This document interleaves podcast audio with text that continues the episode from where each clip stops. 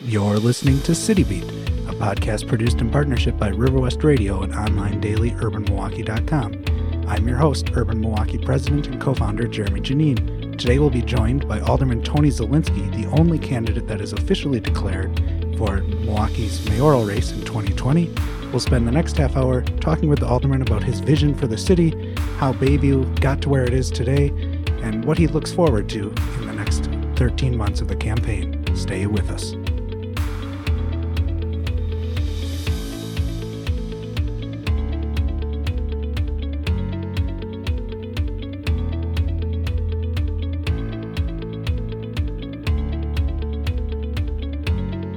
Alderman Tony Zielinski represents Milwaukee's 14th district, consisting of Bayview and a number of other South Side neighborhoods. He was first elected to the Milwaukee County Board of Supervisors in 1988 and re elected three times. He was then elected to Milwaukee's Common Council in 2004 and re elected in 2008, 2012, and 2016. He received a Bachelor of Arts degree in Political Science from UW Milwaukee, an MBA from Cardinal Stritch University, and a law degree from Marquette University Law School. But the reason he's our guest today is he is the only candidate that is declared for mayor for Milwaukee's mayoral race in 2020. Mayor Tom Barrett has indicated he may run, but has not publicly said so. And Common Council President Ashanti Hamilton has filed paperwork to have his campaign account converted to a mayor account, but has not officially announced his intention to run. Zielinski, on the other hand, announced way back in November of 2017. So, Alderman Tony Zielinski, thank you for joining us today. Thank you very much for having me. I appreciate the opportunity. So let's jump right in with the, the issue you're talking about a lot right now, and that is a proposal for the city to support Governor Tony Evers' proposal to have a $15 minimum wage in the state of Wisconsin.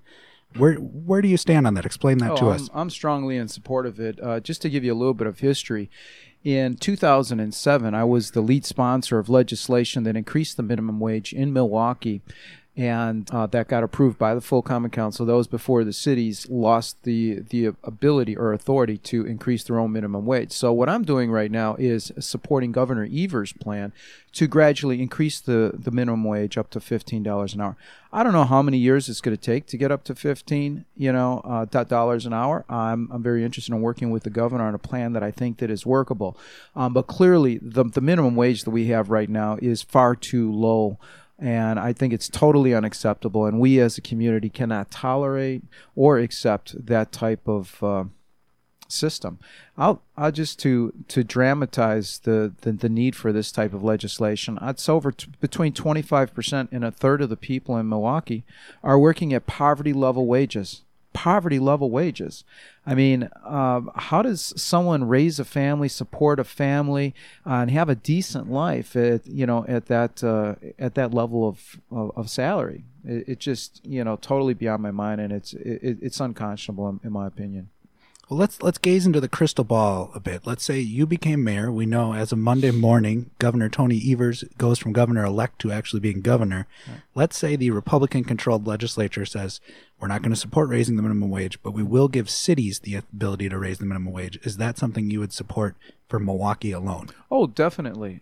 Definitely. Uh, in fact, I was opposed to the agreement that the previous uh, governor, Governor Doyle, worked out with the legislature to remove the authority of municipalities to increase their minimum wage. And I think that uh, if we were given that authority, I, I know that we would increase the minimum wage and we would have a plan that would eventually get us to $15 an hour. Okay. Is there a ideal timeline for you, or is that something you're open that's, to negotiating? Uh, that's all in a state of flux. I'm very interested in working with the governor and, and other people and coming up with a plan to get us to that point in time. Okay. Well, that's a, that's a strong stance on the issue, so that's a good start to this interview. Let's talk about how we got here, though. In 2017, you declared for mayor. Why declare so early? Well, um, you know, you know, people ask me that question, and you know, my response to them is everybody's asking me that question, and they're scratching their head. They go, you know, why two years out? You know, and my response to them is um, the reason why people are asking that question is that almost everybody that runs for mayor, um, they start about a year out, year and two months, eleven months, whatever, and you know.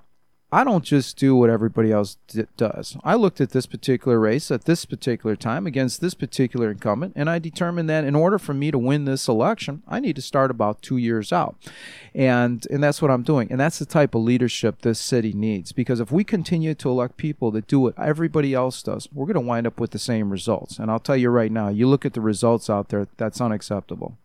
So tell me a bit about what your vision for the city is then.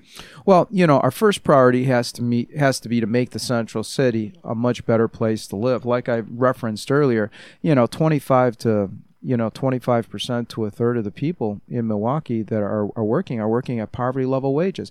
We cannot be a great city if if uh, if this is one of the worst places to live in the country if you're African American. You know, uh, if we're going to make Milwaukee a great city, we've got to focus on bringing up the central city. And there's a number of different ways to do that. One of them is through education. Education is the key to everything. Education changes the way you think, the way you act and the way you look at the world. And with the dismal graduation rates that we have right now, uh, we'll never get, get over that hurdle. We'll just be fighting an uphill battle all the time. And so I think it's incumbent upon the city of Milwaukee to use its influence, its powers to help improve MPS. And the way to go about doing that is to start off with one school on a pilot program basis, show what we can do with that school, and then replicate that that model. But the problem is right now that MPS doesn't have the ability to solve the problems themselves. The problems are too far ingrained just for MPS to deal with themselves. Perfect example is Barack Obama High School. 99% of those kids at Barack Obama High School come from poverty stricken households. I'll repeat that. 99% of the kids at Barack Obama High School come from poverty stricken households how do you expect these kids, you know, in those types of environments to excel and exceed in, in education? It, it, it's not going to happen. Um, we, there's so many other things we need to do on other fronts, on economic development for jobs. Uh, again, you, we have to prioritize. We do have limited resources, and you know, one of my big issues that I've been opposed to, you know, has been the streetcar. I know, you know. Um, uh, a lot of people on this station probably like it, but you know, I'm a I'm a progressive, you know, thinking guy when it comes to things like wages and fighting for social justice and things like that. But you know, we've got to be frugal and make sure we use our money properly. Right now, we've got a problem in, in the city with with more job training, better job training for the central city. That has to be a priority. And building a streetcar downtown, going around in a circle, serving you know some of the most affluent areas is not meeting the the criteria we need to prior, prioritize our spending. We got the lead issue. You know, we've we're not spending anywhere near as much money as we need to spend on adequately dealing with the lead issue, and we could go right on down the li- down the list. If we had lots of money and we didn't have to prioritize like this, sure, you know, um, you know, you know, we, we could look at the streetcar. But right now, we've got too many other pressing needs. You know, there's been cuts, dramatic cuts in the police and fire department.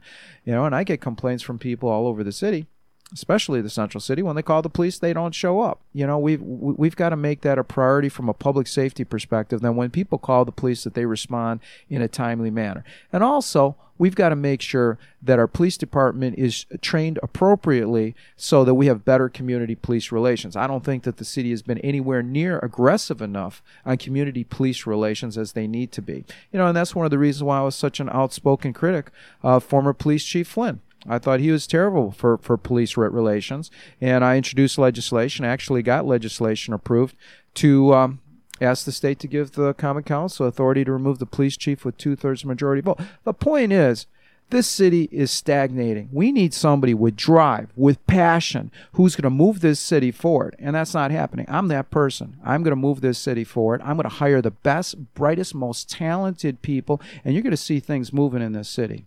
So, how are you going to hire those best, brightest, most talented people? I have a very good, good, good eye for that. I'll give you a perfect example, and I, I hate to mention individual people. And before I mention his name, I'll say he's a fine human being, uh, a decent gentleman.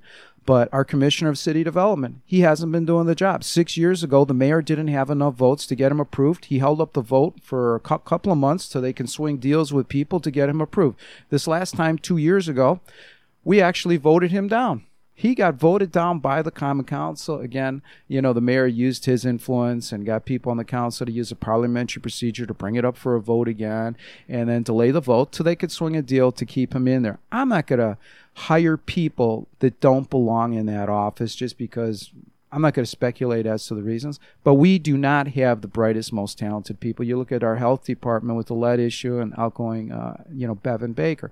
I mean, um, the people that we have, those are just some of the more dramatic examples. There's many other examples that are below the radar screen that the person, average person in the street, doesn't even know about that I, you know, that I see.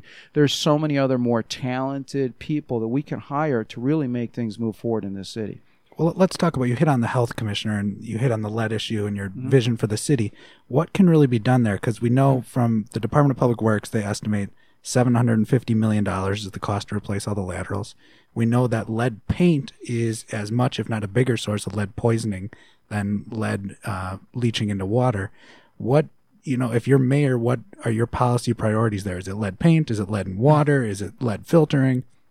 The first first and uh, foremost priority is outreach and education. The overwhelming majority of people in this community are not aware of the hazards of lead and what they need to do to protect themselves and their family. So while we're debating, well, we're going to focus more on on lead in the water and the paint and how much on paint and do this and that, more and more vulnerable kids are being exposed to the hazardous effects of of lead that could impact them for the rest of their lives in a very negative way. This is the number one public health crisis, and we need to be much more aggressive in terms of letting people know about the hazards of lead and what they need to do to protect their, their families. about a year before Bevan Baker uh, stepped down, I was working with about 30 community based organizations, grassroots individuals, on making changes to the health department. And I had to battle the health department every step of the way. We finally got that legislation approved. But you know, to try and you know get anything done in the city, it's it's like pulling teeth. There's no sense of urgency. There's no vision in this city whatsoever, and that's what I'm going to bring to the table for this city. We're going to have a vision. We're going to have a sense of urgency, and we're going to get results. So, what does that look like then? What is the, the budget for 2019 will allocate almost 20 million dollars to different lead programs. A lot of that money was already there. Right. The childhood lead poisoning program already existed, although it was very troubled. I think anyone right. would admit.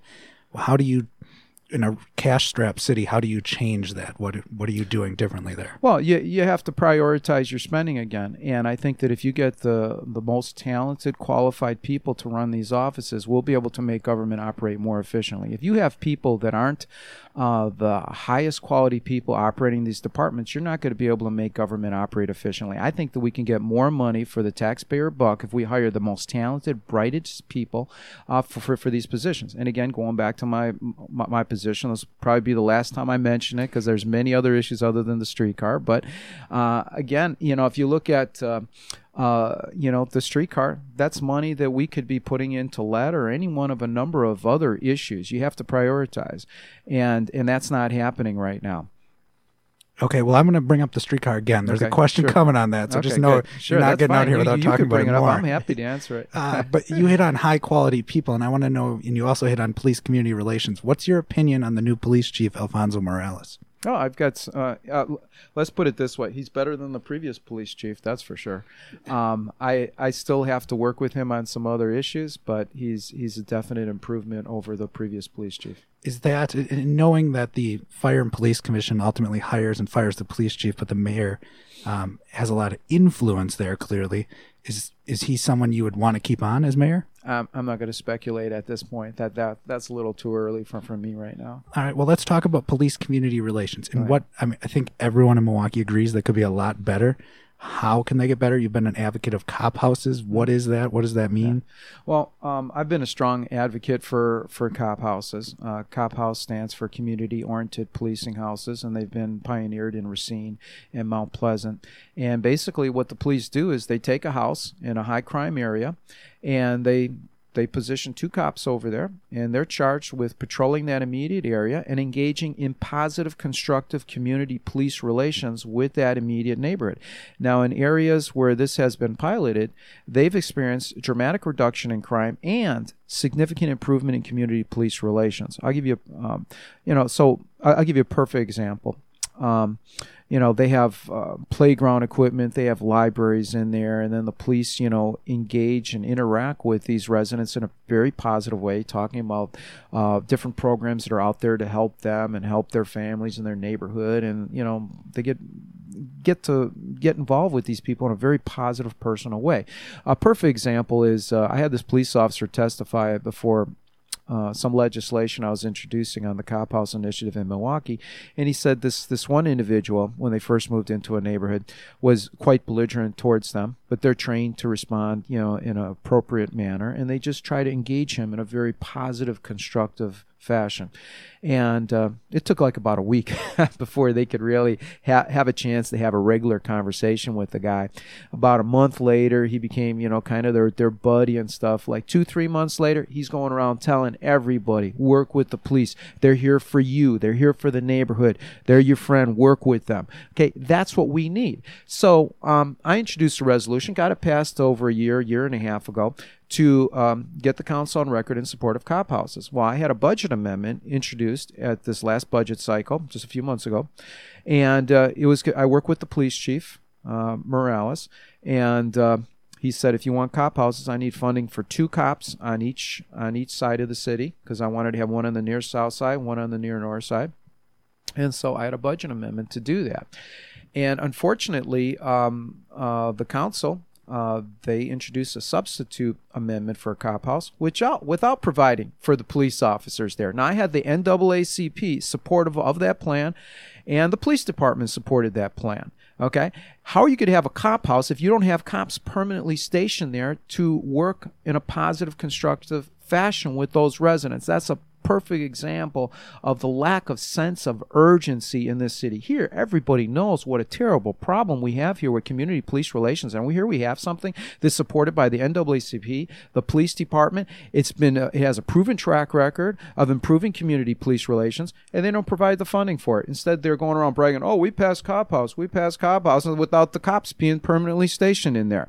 You know, that's the type of stuff that's going on in this city, and we need somebody at the helm here who's got got common sense, who's got vision, a sense of urgency to get things moving. This it's incredibly frustrating. I'm at the stage of, of, my career right now. You know, if I can't be mayor and and turn things around, it, it's not worth the in- investment of my time. You know, I, uh, you know, I'm very proud of what we've done in my district. Uh, my uh, my district is a lot stronger now than it was in 2004, and uh, but I know we could turn around this whole city. Well, that, that's something I wanted to ask you about. Are you pledging then not to run for reelection? Oh yeah, oh that's no. I'm I, I made that pledge like over a year ago. I'm uh, you know it's either up or out for for me. I'm tired of you know spending so much. I have to spend ninety percent of my time pl- dealing with these games by these obstructionists that have no vision or sense of urgency. Well, how is that going to change as mayor? Now you're going to be you versus 15 people or you versus the oh. entire city. How, do, how does that different? Well, um, when you're when you're mayor, you you've got more clout to to make sure that the things you want to have happen. For example, uh, you know the reason why and I, I don't want to mention again, you know, but there's different programs uh, that the mayor wants that he's championed, and he's been able to get through. He's got Rocky Marcoux, the commissioner of city development. The strong majority of the council didn't support him, don't want him. They know that he doesn't do the job, and the mayor keeps using his influence to keep him around. So when you're mayor, you you've got a much you got much more influence uh, to see things get turned around that you want to have turned around. Well, let's talk about you. You mentioned your district. What have you you've you've been there since 1988. I mean, the county district no. was different, yeah, was but you've been yeah. uh, on this common council since 2004. How has Bayview changed since then, and how do you think that prepares you to be mayor? Well, I'm going to tell you, um, I do have a proven track record of helping to turn a, a, district around from an economic development, revitalization, business revitalization perspective. In 2004, when I first got elected, Kinnickinnick Avenue, which is the lifeline through through Bayview, was uh, a bunch of boarded up storefronts. People in the neighborhood were complaining, "Hey, Tony, get these people to fix up their buildings. You know, let's get some some some renters in these buildings. Let's fix it up. Let's get some activity. Let's clean up the you know the drug. There some drug dealers and some prostitutes. You know, on on KK we had a number of dive bars where there's drugs and stuff like that going on, and those were my marching orders. And I cleaned all that stuff up. We closed down a, a number of bars and. Uh, uh, and we've worked to bring in good businesses. And uh, uh, I guess one, of my favorite stories is the one where Cafe Corazon is located right now. That used to be called Johnny's Club Carnival, and Johnny was a great guy. I like him, but his his business operation left something to be desired. So when he um, when he, when he retired, uh, somebody called me up a week later and they said, "Hey, I'd like to put a a bar in here. I said, well, you want any, you could have any food because I just don't want to have a plain bar. You know, I want to have some food there, so we just don't have a bunch of rowdies, you know, going down the, the street. And uh, he said, well, uh, may- maybe if we make enough money. I said, well, how much money are you going to spend to fix up the place at least? And he said, about 10 grand. I said, no, you're not. He says, what are you talking about? I says, there's no way I'm supporting you. He says, why not? I says, because the days of dive bars in Bayview are over with. A month later, George Morales from Cafe Corazon calls me up. I go, okay, now we're talking. Now we're talking. I've been to Cafe Corazon. Uh, great food, great business operation, great ambiance, great, uh, great everything. I says, now we're talking. By the way, how much you going to spend to fix up the place? Oh, about a half a million. So you know what I said? I said, welcome to Bayview. you know. Well, you were the chair of the licenses committee for a long time, and Alderman uh, Council President Hamilton removed you this summer. Right. That was a bit of a surprise, and now viewing it through the lens that Hamilton himself may, may be running for mayor, it, it maybe changes that a bit. But at the same time, a story in the Milwaukee Journal Sentinel came out with a number of anonymous sources saying that you are strong arming people for donations. How do you respond to that? Well, it's it's a complete fabrication. Um, anytime you have anonymous sources that won't come out, this was you know completely orchestrated, and for for political means, and uh, uh, and so that's fine. Hey, you know, if people feel that they have to resort to that level, fine. I don't need to resort to that stuff. I'm going to beat them on the issues. I'm going to beat them on vision. I'm going to beat them on sense of urgency. And when it comes to public safety, when it comes to improving community police relation, when it comes to revitalizing the central city, when it comes down to all these different issues, I look forward to an open, public, and transparent debate. And when that happens, there's no doubt in my mind that the majority of people in this community are going to feel confident that I'm the guy that can do the job and will do the job. Well, let, us talk about your one of your favorite topics, and I, I say that jokingly. You voted Mm-hmm. for the streetcar in 2011, then you voted against it, and were very vocal about it in 2014 and 2015. Does the fact that it's beating ridership expectations change your uh, perception of it? Well, no. I mean, first off, I hope that the streetcar is a success. You know, I want it to be a success, um, but I just don't feel that that is high enough in the priority line to warrant the investment of funding that we're putting into that. I mean, if you ask anybody on the street, you know what's more important getting funding for you know for to deal with lead so that kids in vulnerable populations and kids in our community are not infected with the toxic effect of lead if you look at and you say hey should we be con- you know continuing to cut public safety? We can go right on down the list through a whole variety of uh, of measures. Um, I think that almost any one of those other issues would clearly come as a higher priority than the than the streetcar. I mean, we have to be, you know, financially prudent with our spending. Um, I don't know if you remember Pabst City. It was talked about uh, by Alderman Bauman on the floor the other day. You know, I was one of only three aldermen that used a parliamentary procedure uh, to hold up the vote for a month because they had enough votes to move it forward we were able to get enough people on board. We saved the city 41, uh, $41 million mistake with the original Pabst City proposal because I believed in that, you know. And so, you know, I believe that we've got to make our government operate efficiently uh, to get the best bang for our buck so we can do the most to help the people in this community. And Pabst City, for those that don't know, was an entertainment district proposal for what is now the brewery, the neighborhood in the former brew, uh, former Pabst Brewing Complex that I think everyone, including Mayor Barrett, who at the time was a champion of the Pabst City deal, would agree has been a phenomenal success now, in large part thanks to Joseph Zilber's vision. Exactly, and you know, thanks for Joe coming forward. Um, and um, but again, it wasn't easy at the time, you know, to be one of three aldermen to use a parliamentary procedure to delay the vote so that we can get another proposal in there. So. Um, and again, I'm I'm thankful that you mentioned Mr. Zilber. He's one of the great uh, benefactors in the city of Milwaukee, and we're very fortunate to have had him. So let's talk about the city's budget, though. We've we've hit on around it a lot, but the big issue is the city is, in terms of revenue sources, very limited. What is your stance on the potential for new revenue sources? A sales tax, a payroll tax, the ability to increase property taxes that was frozen under the Walker administration. How does the city go forward with its budget, knowing that there are fiscal challenges in the future? Well, again, you know, before I answer the question, again, you know, you look at the, uh, you know, at, the streetcar, and I have to go back to it again because, again, you just dramatize the dire fiscal straits that the city of Milwaukee is in. They're looking at alternative sources of revenue and so forth, and yet you know we're taking on this the, this albatross of a cost. And once those federal dollars dry up we're going to have to come up with millions of dollars a year you know to, to, to operate the streetcar. And they're talking about expanding the streetcar. Here we are. They're, we're cutting police officers. We i can't even get police officers for cop houses where we, we have a, a fraction of the money that we need to spend to protect the people in, in this community on lead. We've got to focus on revitalizing the central city and get more programming in there to turn that around. We've got to get involved with education. There's all these different things we've got to do, and we're going to take on a big expenditure. To me, it's financially irresponsible, and I, uh, and I'll. I just look forward to a debate on that uh, on that topic. But any stance on new revenue sources for the city?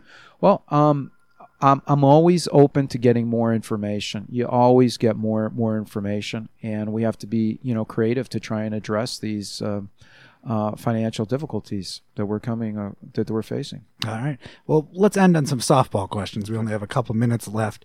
Tell me, what's your favorite Milwaukee restaurant? Well, I'll tell you what. I you know I was going uh, back and forth on on this, and I, would have to say Cafe Corazon in, in, my district. And the reason for that is uh, I'm I'm a vegan. I'm pretty much 99% of the food I eat is a vegan, and they've got great vegan food. So if you want to have uh, a vegan fajita, you can go to Cafe Corazon, and you can get the most delicious vegan fajita. It tastes like a regular fajita, and it's delicious. Um, so beans and barley was up there too. Okay, know, that's. Um, uh, and you're picking the Cafe Corazon in Bayview in your own district over yeah. the one in River It's West, a little bit course. better than the other one. I don't know what, what, what the advantage is of the one on KK than the. It's closer to your house, I believe, is yeah. the advantage. uh, second question on that: If you could have lunch with one historical Milwaukee figure, and I guess it's going to be a Cafe Corazon, who is it and why? Uh, it'd probably have to be one of the uh, founding fathers, probably a Mr. Kilbourn, uh, just to you know talk with with him and you know and what his vision was and to talk to him about what what happened right now where things are at and, and where we are now versus what his vision was. I think that would be fascinating. All right. And the ultimate softball question for any milwaukee politician what is your favorite festival and why? Well they're they're all they're all great. It's tough. Can, can i choose all of them? We're, we're known as the city of festivals. I had one I thought for sure you were going to pick, but Really? Okay. Let's see here. I would say, um, let's. Oh, th- th- that's the toughest question all all morning. it's to, when you've got so many great festivals to choose one. Okay, but if I have to choose one, um, let's see. I'd say uh, uh, Italian Fest. Ah, okay. I thought for sure it was going to be the Bayview Bash, going with the district oh, favorite. Oh, the Bayview Bash, of course. You know, but that was. I, I I thought I'd try to be more all right. Citywide in my approach. Alderman, if people want to follow your campaign, where can they do that? Uh, they can go to tonyformilwaukeemayor.com. Uh, there's no spaces. It's just Tony, F O R, milwaukeemayor.com. Real easy to follow. You got all the information on there that you need and then some. All right. We'll post links to that on the podcast page for that. Uh, Alderman Tony Zielinski, thank you for joining us. A note that this interview does not constitute an endorsement our doors are wide open to anyone that wants to declare for mayor and join us. But I'd like to thank Alderman Zielinski for being the first to sit in the hot seat. Alderman, thank you. Anything else the voters should know? No, uh, thank you very much for having me. I feel honored to be the first person interviewed, uh, you know, by your show here, and uh, I follow your uh, your your program and I follow your um, your your online articles and stuff, and I, I, think you do a fine job. Thanks for having me. All right, well, we'll take that as an endorsement of us. Thank mm-hmm. you for joining us.